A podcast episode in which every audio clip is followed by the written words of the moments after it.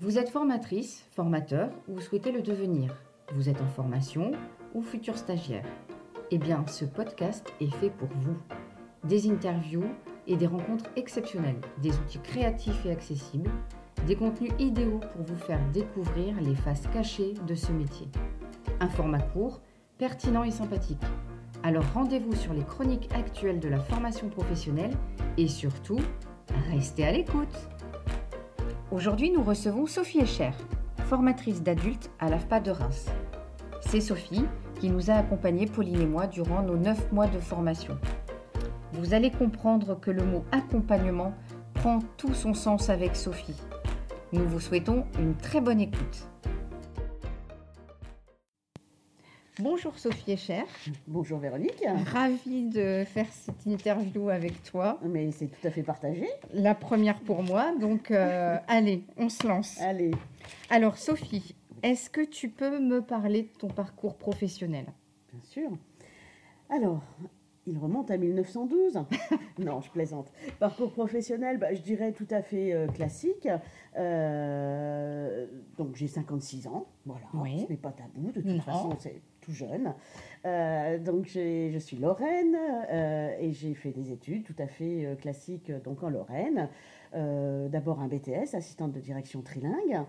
J'ai débuté professionnellement en tant qu'assistante de direction dans, une, dans un organisme qui s'occupait de la prévention et de la sécurité au travail. D'accord. Et puis, bah, lors de cet emploi, notre directeur a souhaité développer la formation, euh, plutôt des chefs d'entreprise pour lesquels nous intervenions, euh, et sur, euh, on va dire, tout ce qui est législatif et normatif. Et il m'a proposé, bah, effectivement, de pouvoir intervenir auprès de ces chefs d'entreprise, car il m'avait observé auprès de collègues que j'avais formés euh, en bureautique. D'accord. Euh, puisque bah, euh, l'arrivée de l'ordinateur euh, remonte pour les moins de 20 ans à, effectivement au calendrier grec, mais pour nous c'était tout à fait fin des années 87, 87-88, enfin, voilà, fin des années 80, euh, bah, ça n'arrivait seulement que dans les entreprises. D'accord. Donc ben, j'ai eu mon premier ordinateur, il a fallu que je me forme moi-même, euh, parce qu'à l'époque ben, il n'y avait pas de fonds euh, pour pouvoir euh, m'envoyer en formation. Donc je me suis auto-formée, donc ça a pris du sens pour moi quelques années plus tard, ce terme d'auto-formation, Oui. euh, puisque bah, effectivement je me suis aussi euh, battue avec bah, un outil que je ne connaissais pas, avec, avec ou sans d'ailleurs des supports qui me permettaient d'avancer, mais en tout cas je me suis formée. Et ensuite donc j'ai pu accompagner mes collègues à cet outil qu'elles allaient recevoir Utiliser, également et utiliser au quotidien. Donc c'est vrai que c'est quelque chose qui m'avait beaucoup plu et lorsque mon directeur m'a vu euh, finalement à l'aise euh, dans la transmission hein, de ce que j'avais moi-même appris, euh, c'est pour ça qu'il m'a proposé ensuite d'aller former donc euh, ben, les, les entrepreneurs sur, sur la partie normative hein, dans, dans la sécurité au travail. Et puis, euh, euh, je suis arrivée euh, en Champagne-Ardenne, dans la Marne, quelques années plus tard. Et lorsque j'ai cherché du travail sur ce territoire, ben, presque naturellement, je me suis dit, bah, ok, assistante de direction, j'avais Oui. mon expérience, mais pourquoi pas dans le monde de la formation que je ne connaissais pas du tout, à vrai dire. hein. Enfin, le monde, en tout cas, de la formation pour les demandeurs d'emploi, euh, très peu. Euh, J'en avais entendu parler, bien entendu, puisque Oui. moi-même, je refusais à l'époque d'aller euh, m'inscrire à la NPE, Oui. hein, qui était encore la NPE, euh, parce que j'avais peur, en fait, euh, bah, de ne pas Ah oui. trouver du travail. Euh, donc, bah, je me suis engagée dans d'autres études pour le faire. Donc, bah, je- finalement, tout ce volet-là de la formation, je, je ne le connaissais pas. Donc, c'est tout. Je me suis dit, bah, formatrice, ok, mais en quoi? Bah, En bureautique, puisque c'est là-dessus que j'avais Ton accompagné mes collègues, c'est oui. là-dessus que j'étais le plus à l'aise. Donc, j'ai cherché des postes de formatrice, en, finalement, en secrétariat, en bureautique, etc. Et donc, euh, une entreprise euh, de la Marne m'a donné euh, bah, mon premier emploi de formatrice. J'étais la première formatrice de cette entreprise qui m'a demandé ben voilà, de, de- en fait, de former les clients qui étaient équipés de logiciels informatiques, puisqu'ils avaient cette activité-là. Voilà. D'accord. Et puis petit à petit, euh, l'entreprise s'est tournée vers des formations destinées aux demandeurs d'emploi, puisque ben, on a commencé à répondre à des appels d'offres euh, marché public. Et c'est là que j'ai vu arriver mes premiers demandeurs d'emploi, que j'ai pu aussi accompagner, alors à l'époque sur de la remise à niveau plutôt, euh, voilà, aussi bien en bureautique, mais aussi en mathématiques, en français, pour les accompagner à intégrer des formations qualifiantes. Voilà. Et c'est là que bah, j'ai commencé à connaître le monde de la formation professionnelle de manière un peu plus euh, approfondie, Oui. hein, finalement, et que l'AFPA a commencé à euh, passer sur mon chemin, puisque les formations qualifiantes sur lesquelles nous étions euh, intervenants étaient évaluées par des formatrices de l'AFPA. Et la certification effectuée également par l'AFPA. Voilà, donc ça c'était un premier passage, voilà, déjà vers un organisme qui était vraiment, qui est toujours un peu le bras droit, on va dire, euh, armé du ministère du Travail pour, euh, pour lutter contre le, pour- euh, contre le chômage. hein. Mhm. Donc euh, voilà, c'était déjà dans mon esprit une référence. Voilà. Oui. Euh, et puis j'ai évolué, donc je suis intervenue sur beaucoup de, de- de- de formations. Et puis un autre organisme de formation m'a proposé ensuite d'intervenir en maison d'arrêt auprès de détenus que j'accompagnais à la sortie. Donc encore un autre monde, encore un volet de la formation. Alors j'avais bien compris déjà en, en intervenant auprès, donc ça faisait à peu près 3-4 années hein, que j'intervenais auprès de demandeurs d'emploi, je sentais bien que l'accompagnement était une des euh, principales fonctions du formateur et que c'était le le- levier qui faisait réussir finalement Oui. mes, mes stagiaires. Donc en maison d'arrêt, bah, ça a pris encore un autre sens et encore une autre, euh, je dirais, une importance encore plus euh, soutenue, puisque là, bah, il fallait absolument que ce volet euh, euh, non-discrimination, non-jugement, euh, enfin toutes les convictions que l'on a les uns Mhm. et les autres, de par notre éducation, de par, et c'est normal, chaque être humain a ses, a ses idées, bah, tout ça, fallait laisser effectivement abstraction faire tout abstraction totale Mhm. de tout ça. Et tu n'as pas eu peur au début? Si, bah, évidemment. évidemment que si. euh, mais je, je sentais que. euh, Tu avais il- une mission à accomplir. Alors, oh, j'irai pas jusque-là, mais euh, c'était pour compléter, en fait, mon expérience aussi de formatrice Oui. en me disant. Tu sais, entre guillemets, hein, sans prétention, accompagner des personnes à se développer, à atteindre une qualification, euh, à chercher du travail. Mhm. Ça, je l'avais bien, je l'avais bien senti. La cohésion de groupe, le- enfin voilà, la dynamique, tout ça, c'est pareil. Je, je sentais que j'étais plutôt dans le bon sens. Ouais. Euh, mais euh, accompagner encore plus loin des personnes qui, peut-être aux yeux de beaucoup, euh, ou ne mériteraient pas, ou pour lesquelles on ne sait pas comment s'y prendre, bah, Mhm. je me disais que bah, ça, c'était quand même une compétence de plus à acquérir. Donc, bah, j'y suis allée, oui, oui, bien sûr, avec beaucoup d'appréhension hein, sur le- les premiers jours. Puis après, j'ai complètement occulté, en fait, le milieu dans lequel je me trouvais. J'étais là pour En accompagner gardant des personnes, euh, voilà, les accompagner à retrouver un emploi, se réinsérer dans la société, Mhm. parce que le formateur a aussi cette responsabilité sociale, Oui. autant pour un demandeur d'emploi lambda, j'ai envie de dire, qu'un salarié ou que quelqu'un qui a plus de difficultés encore pour se réinsérer. Tu as, tu as été, excuse-moi, euh, tu as été formé euh, pour euh, intervenir auprès de ce type de public. Est-ce qu'on t'a donné des conseils? Euh, Pas du tout. Du tout. Tu as Du tout. improvisé. Voilà, j'ai pris deux cahiers des charges, j'ai lu ce que, ce que l'on nous demandait, pourquoi je devais intervenir, euh, très très brièvement sur le type de public, parce que ben, la particularité euh, d'un intervenant en maison d'arrêt, c'est que ben, on ne connaît pas le passé des personnes et, et ça ne nous regarde pas, Oui, on veut dire, hein, de tout toute façon. Euh, et puis j'y suis allée, voilà, je... ouais, non, non, j'y suis allée. Et c'est là que l'AFPA est, euh, encore, encore une fois, croisé mon chemin. Euh, parce que euh, l'AFPA, il y a quelques années, possédait tout un service d'orientation professionnelle qui était tenu par des psychologues du travail. Et une fois par semaine, la psychologue du travail de l'AFPA intervenait avec moi pour accompagner les détenus. Donc euh, voilà, l'AFPA est encore passé par là. Oui. Donc, je me suis dit, un moment Un donné, signe. c'était encore une fois un signe. Donc j'ai postulé une première fois à l'AFPA euh, de Reims.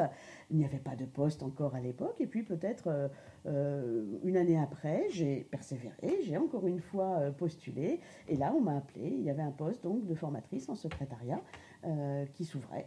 Donc on m'a proposé ce poste. Donc tu revenais à tes premières amours. Donc je euh, revenais à mes presque. premières amours, Mhm. puisque oui, à l'AFPA, de toute façon, le formateur qui est embauché, recruté, euh, doit avoir une expérience euh, dans le domaine euh, qu'il va Oui. transmettre, qu'il va enseigner. Donc bah, voilà, moi, ma plus grosse expérience, entre Mhm. guillemets, était l'assistanat de direction, donc tout ce qui était formation en secrétariat. Et j'ai débuté donc à l'AFPA, donc euh, bah, en août 2000, euh, voilà, un poste de, de formatrice en secrétariat. Euh, et puis, euh, bah, l'accompagnement hein, me, me trottait Oui, toujours dans la tête. toujours, euh, oui, oui, présent. oui. Oui, je suis Lorraine, je suis têtue aussi. Donc ça, ça restait bien présent. Euh, et à observer, j'ai observé beaucoup de formateurs dans mes, centres de formation précédents, mais aussi à l'AFPA. Donc j'ai observé les pratiques, je suis allée échanger, questionner. Euh, j'ai questionné les stagiaires en leur demandant euh, est-ce que ça vous convient, qu'est-ce qui manquerait, qu'est-ce que, ben voilà, même les collègues, qu'est-ce qui te manquerait pour bien travailler, qu'est-ce que, voilà. Et puis, bah, voilà, je, sentais bien qu'il y avait parfois des manques, qu'il y avait parfois euh, euh, un manque justement de, compréhension des, des stagiaires, hein, des, publics, euh, un manque, un manque d'outillage aussi hein, dans comment est-ce que je fais face à un stagiaire dont la particularité est inconnue et comment je peux mettre mmh. en œuvre une ressource adaptée pour lui, etc. Mmh. C'est tout. Et puis à l'AFPA, on peut, pardon, on peut avoir une formation pédagogique initiale en tant que formateur quand on est embauché. Et euh, voilà, du coup, j'ai euh, pu bah, découvrir justement des connaissances sur bah, oui, les styles d'apprentissage, sur euh, les méthodes, sur les, les courants pédagogiques, sur voilà, vraiment qu'est-ce qu'était l'accompagnement à travers la conduite d'entretien notamment, des méthodes telles que la DVP, enfin voilà, tout ce qui pouvait nous permettre de bien bien accompagner et surtout de réinsérer euh, une personne euh, à l'emploi, parce que mmh. la qualification est une chose, mais euh, l'objectif vraiment absolu, c'est une sortie positive, mmh. une sortie, une réinsertion professionnelle. Donc voilà, ça trottait, ça trottait. Et puis au bout de, 7-8 ans, en tant que formatrice secrétariat, je suis allée voir la direction d'époque en leur disant, bah, écoutez, je sais qu'à l'AFPA, dans d'autres régions, la formation de formateurs existe si euh, nous pouvions obtenir ce marché, ben, si, euh, si, vous le souhaitez, j'aimerais prendre ce poste.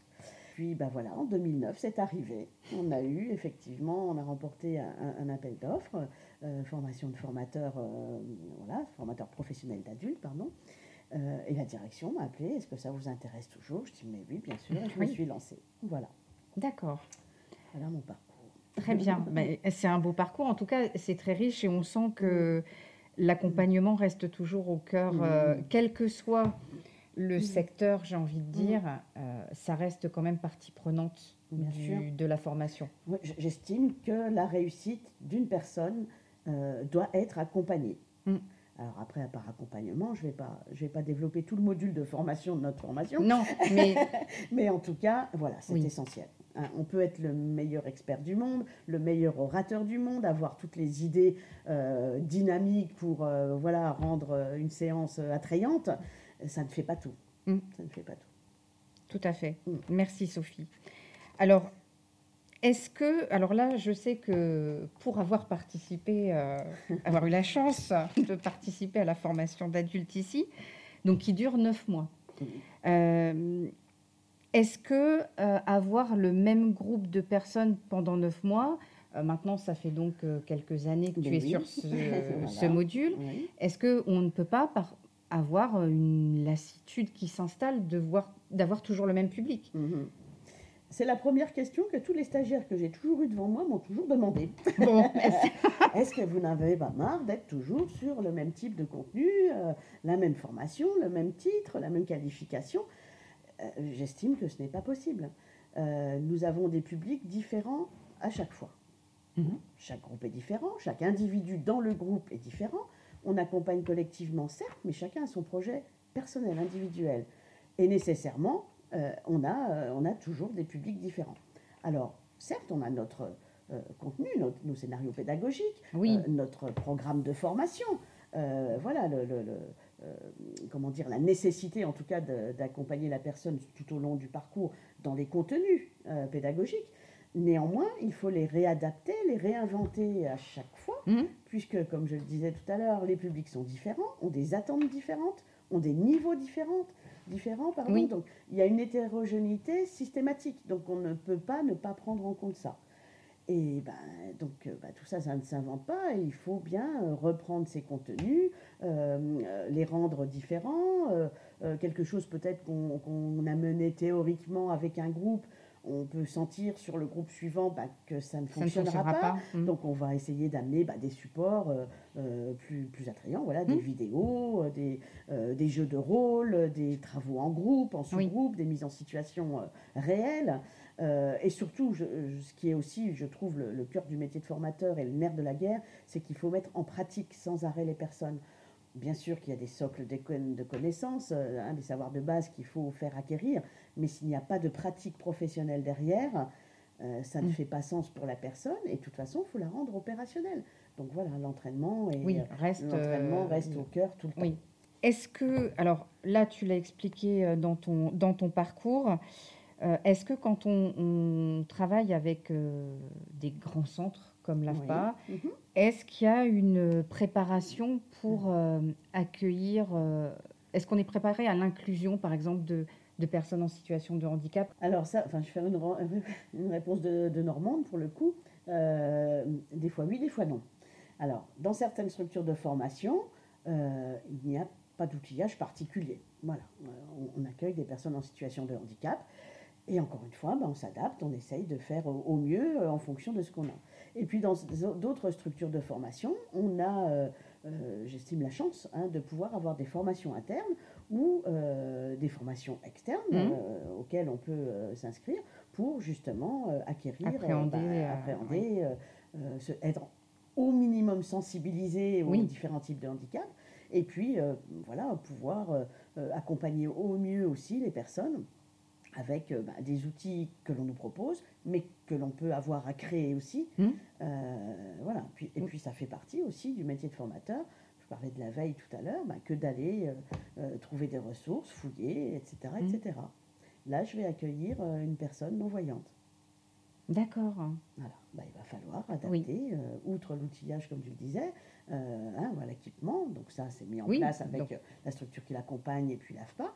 Euh, mais en termes de contenu de formation, voilà, il va falloir pour le coup réinventer plein de choses. Oui, et c'est, je pense que c'est vraiment un, mm. un, formidable challenge. Alors et pour toi, Bien sûr. et pour la dynamique de groupe, parce que là, ça va, ça va apporter, je pense, quelque chose à l'ensemble des, des stagiaires. Ça va être d'une richesse euh, incroyable. Oui. Euh, et ça aussi, ça nourrit le formateur. Oui. Euh, de voir aussi, bah oui, s'ouvrir le questionnement chez, chez, les stagiaires. Je, sais d'avance qu'il va y avoir une envie d'aider d'aider cette personne hein, de la part de, de Bien sûr. tout un questionnement aussi sur leur propre pratique de main en tant que formateur. ah bah oui, si je suis face à cette situation, du coup, comment, comment, je vais, faire, Exactement. complètement. Alors, donne-moi deux, trois mots qui, mhm. pour toi, euh, représentent vraiment le métier de formateur comme ça, d'instant eh ben, Je vais me répéter. Oui. Accompagnement. Évidemment. Accompagnement, dynamisme, envie vraiment euh, de, toujours euh, voilà, se renouveler, envie d'aider l'autre. Alors, j'ai l'impression de brosser un, cadre idéal hein, dans cette profession. Enfin, c'est pas tous les jours euh, non plus euh, d'une facilité extrême, on est d'accord. Les individus sont ce qu'ils sont. Il faut aussi euh, gérer bah, des groupes, gérer des conflits, gérer mmh. des, hein, difficultés, mmh. d'apprentissage, toutes sortes de difficultés. Les personnes sont elles-mêmes confrontées à des difficultés personnelles en cours de formation. Donc, tout ça, bah, il faut aussi être vigilant et savoir l'accompagner. Mais en tout cas, si on a l'envie, voilà, si on a cette envie d'aider l'autre, euh, on trouvera toujours des solutions. on trouve la solution et la ressource. Hein. Oui. Est-ce que, euh, après tant d'années d'expérience, il y a encore une situation qui te met mal à l'aise? Et si oui, laquelle? Qu'est-ce qui met mal à l'aise? Je pense que là, alors après, ça dépend effectivement des individus. Euh, moi, je sais que le conflit interne dans le groupe est quelque chose qui me, comment dire, pas qui me, ça me déstabilise pas, mais ça, ça m'ennuie pour les autres stagiaires qui ont à vivre cette situation de conflit. Alors, on essaye toujours, bah, de toute façon, il faut le résoudre, hein, ça ne peut pas rester. Euh, oui, on ne peut pas. Euh, peut pas laisser ça et, passer à côté. Voilà, euh, on ne peut pas l'éviter, parce que de toute façon, on le sait, hein, quand on évite une difficulté, elle revient au galop quelques temps après. Donc, ce n'est pas le fait de gérer le conflit qui me gêne, c'est le fait euh, peut-être de le voir euh, gonfler alors qu'on a mis déjà des choses en œuvre pour, euh, mm. voilà, pour l'adoucir, ou on a été médiateur, parce que là, dans ce cadre-là, le formateur devient médiateur, hein, il ne doit pas prendre mm. position pour l'un ou pour l'autre, mais lorsque ça ne s'aplanit pas, malgré des, des, des perches voilà, c'est ennuyeux, parce que ça aussi, c'est chronophage. Euh, ça met une ambiance euh, bah, qui n'est plus propice euh, au travail autant qu'avant. Oui, ça impacte le groupe. Ça impacte le mm. groupe. L'esprit justement d'entraide et d'interaction bah, est, parasité. après la formation, voilà, je sais que tu gardes des contacts puisqu'on a eu l'occasion d'avoir la Mhm. visite d'anciens stagiaires tout au long de notre formation. Mhm. Mais est-ce que tu gardes le contact avec, euh, avec les stagiaires? Oui, puis notamment dans la formation de formateurs. Euh, on est un métier qui nécessite vraiment d'entretenir un réseau euh, tout le temps. Non pas pour le plaisir d'avoir du monde autour de soi, mais bien parce que ça, ça a une utilité pour les stagiaires qu'on accompagne au quotidien. On accompagne, comme on disait tout à l'heure, au retour à l'emploi.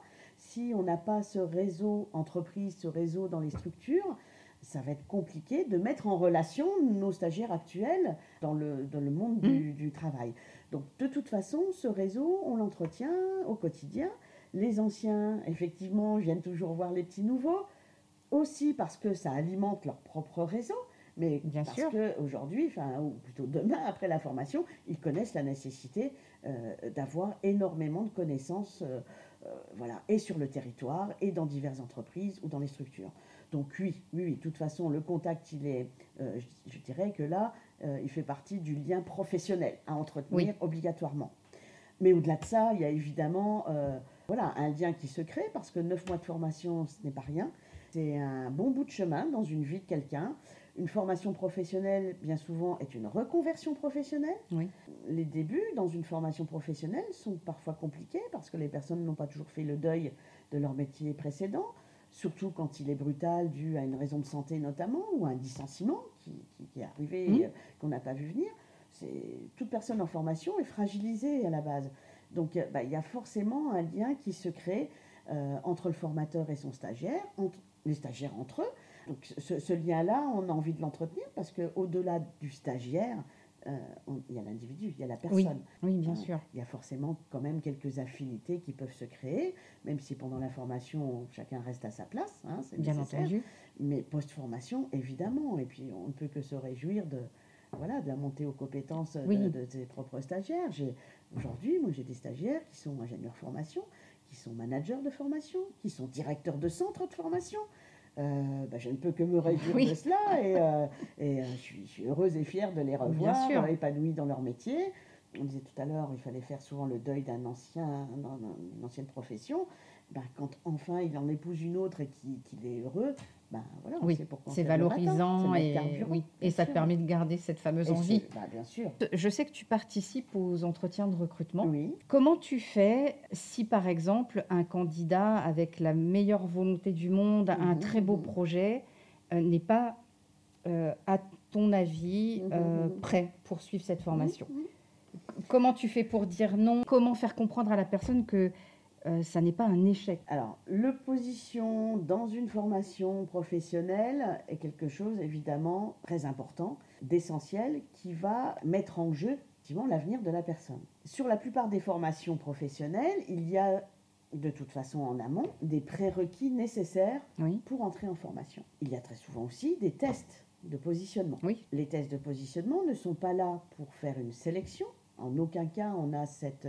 Enfin, déontologiquement, on ne fait pas de sélection. Simplement, on essaye. Il faut que l'on soit le plus objectif possible dans ce que l'on considère être un potentiel de réussite pour la personne dans son entrée dans la formation. d'accord. Il ne sert à rien de faire entrer une personne déjà fragilisée ou qui, euh, qui a déjà eu un parcours euh, compliqué avant, ne pas la faire entrer parce qu'on a trop d'empathie ou parce qu'on se dit ah oui, il faut absolument l'aider. Mais si c'est pour euh, qu'elle ait effectivement un échec à l'issue de la formation, si elle parvient à faire son parcours, parce qu'elle peut déjà avoir des difficultés d'apprentissage, elle peut euh, euh, échouer à sa certification, ne pas être opérationnelle et de ce fait ne pas trouver d'emploi, Oui. donc tout ça, c'est des questions ben, qu'effectivement on, on creuse, que l'on pose en amont pendant ces entretiens de positionnement et ces tests pour être certain que la personne ira au bout de son parcours. On est vraiment dans la sécurisation du parcours hein, de, Oui. de formation. Donc là, déjà, toutes ces questions-là, elles sont les plus objectives, les plus neutres possibles. Mhm. C'est pas une question de personne, c'est une question vraiment de potentiel de réussite. Vérifier que le projet est bien réaliste et réalisable. Oui, Hein. d'accord. Euh, c'est un terme bateau qu'on entend partout, mais c'est pourtant bien enfin, de cela qu'il est question, parce que si la personne entre en formation et qu'elle n'aboutit à rien, j'ai envie de dire, c'est un échec pour elle, c'est un échec pour nous. C'est pas, oui, c'est douloureux c'est pas pour tout le monde. envisageable. Non. Ensuite, il y a aussi toute la phase, on va dire, de posture professionnelle. On sait qu'aujourd'hui, la principale, principale difficulté des entreprises dans le recrutement, c'est d'avoir des personnes qui ont un savoir-être adapté au poste ou à la fonction qu'ils occupent. Donc on essaye aussi pendant l'entretien de recrutement de percevoir si le savoir-être, la posture est adaptée à la formation que la Mhm. personne veut suivre. Et dans la formation de formateur, eh bien évidemment, enfin, il y a plein de choses hein, que j'ai évoquées tout à l'heure qui sont incontournables. Il y a évidemment la posture dans le sens où euh, on doit sentir que la personne a quand même de l'empathie suffisante, n'est pas dans le jugement, n'est pas dans une forme d'agressivité, j'ai envie de dire verbale ou même dans le non-verbal, hein, qui se repère vite, euh, parce qu'elle-même aura accompagné demain des personnes euh, oui. hein, dans les mêmes difficultés. Donc voilà, tout ça pendant l'entretien, ben, on essaye effectivement de, de le repérer pour que la personne soit la plus adaptée possible euh, à son emploi ensuite. Et puis, enfin, ce qu'il faut souligner quand même, c'est que pour beaucoup de formations, euh, le formateur ne participe pas au recrutement, au positionnement. Oui, c'est vrai. Là, c'était. Enfin, euh, je me souviens que toi, tu,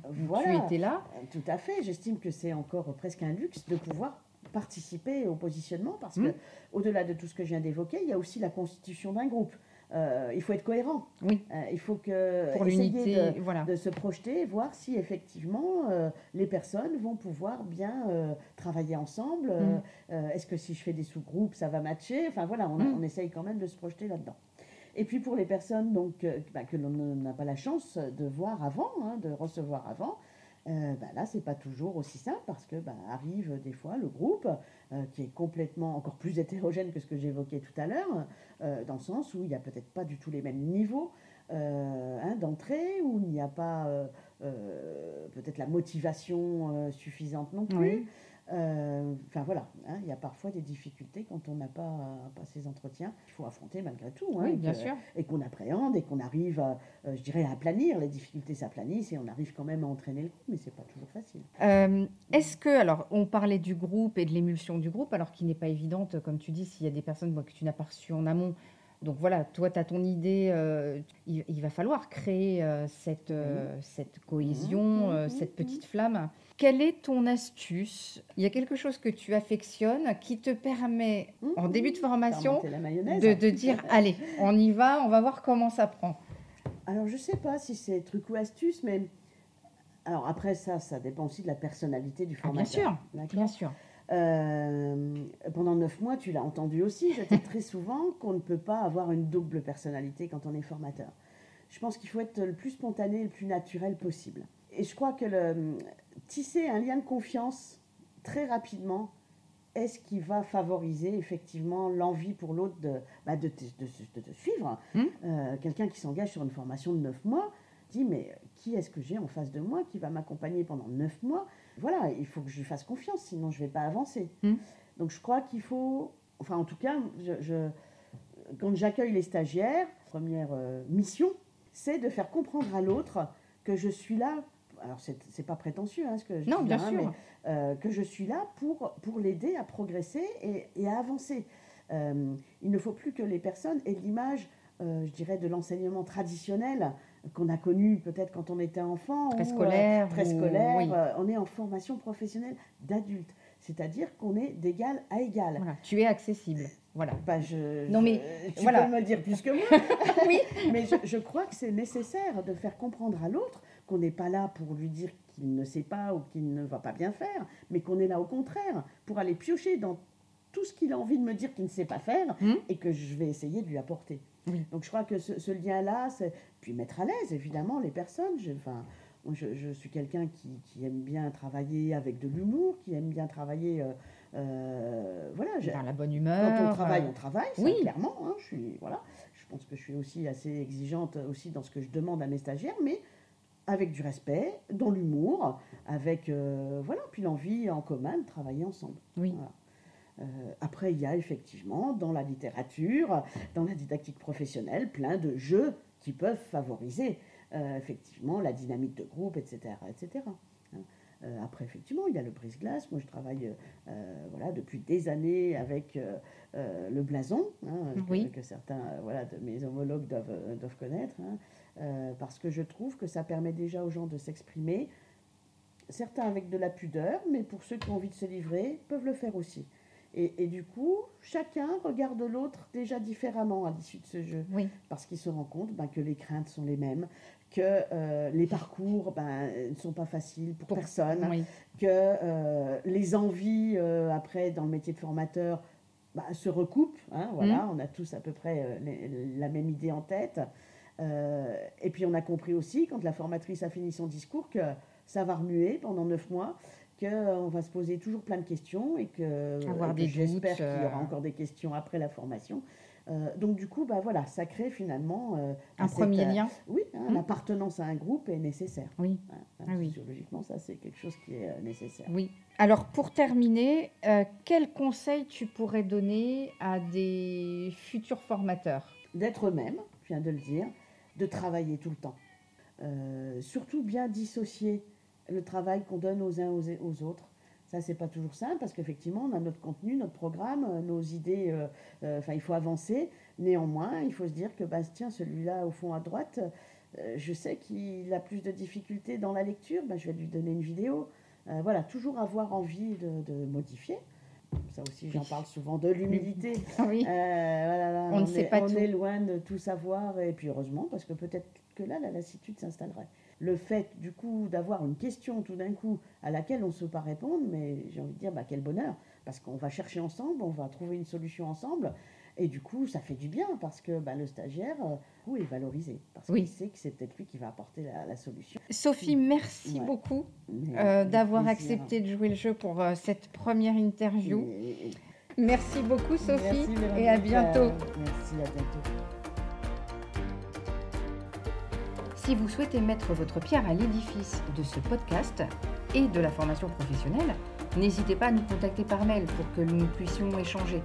Nous faisons ce podcast vraiment sans prétention, simplement pour le plaisir d'échanger et de partager nos pratiques, parce que nous bouillonnons d'idées et que nous souhaitons en parler avec vous. Alors rendez-vous sur les chroniques actuelles de la formation professionnelle et surtout, restez à l'écoute.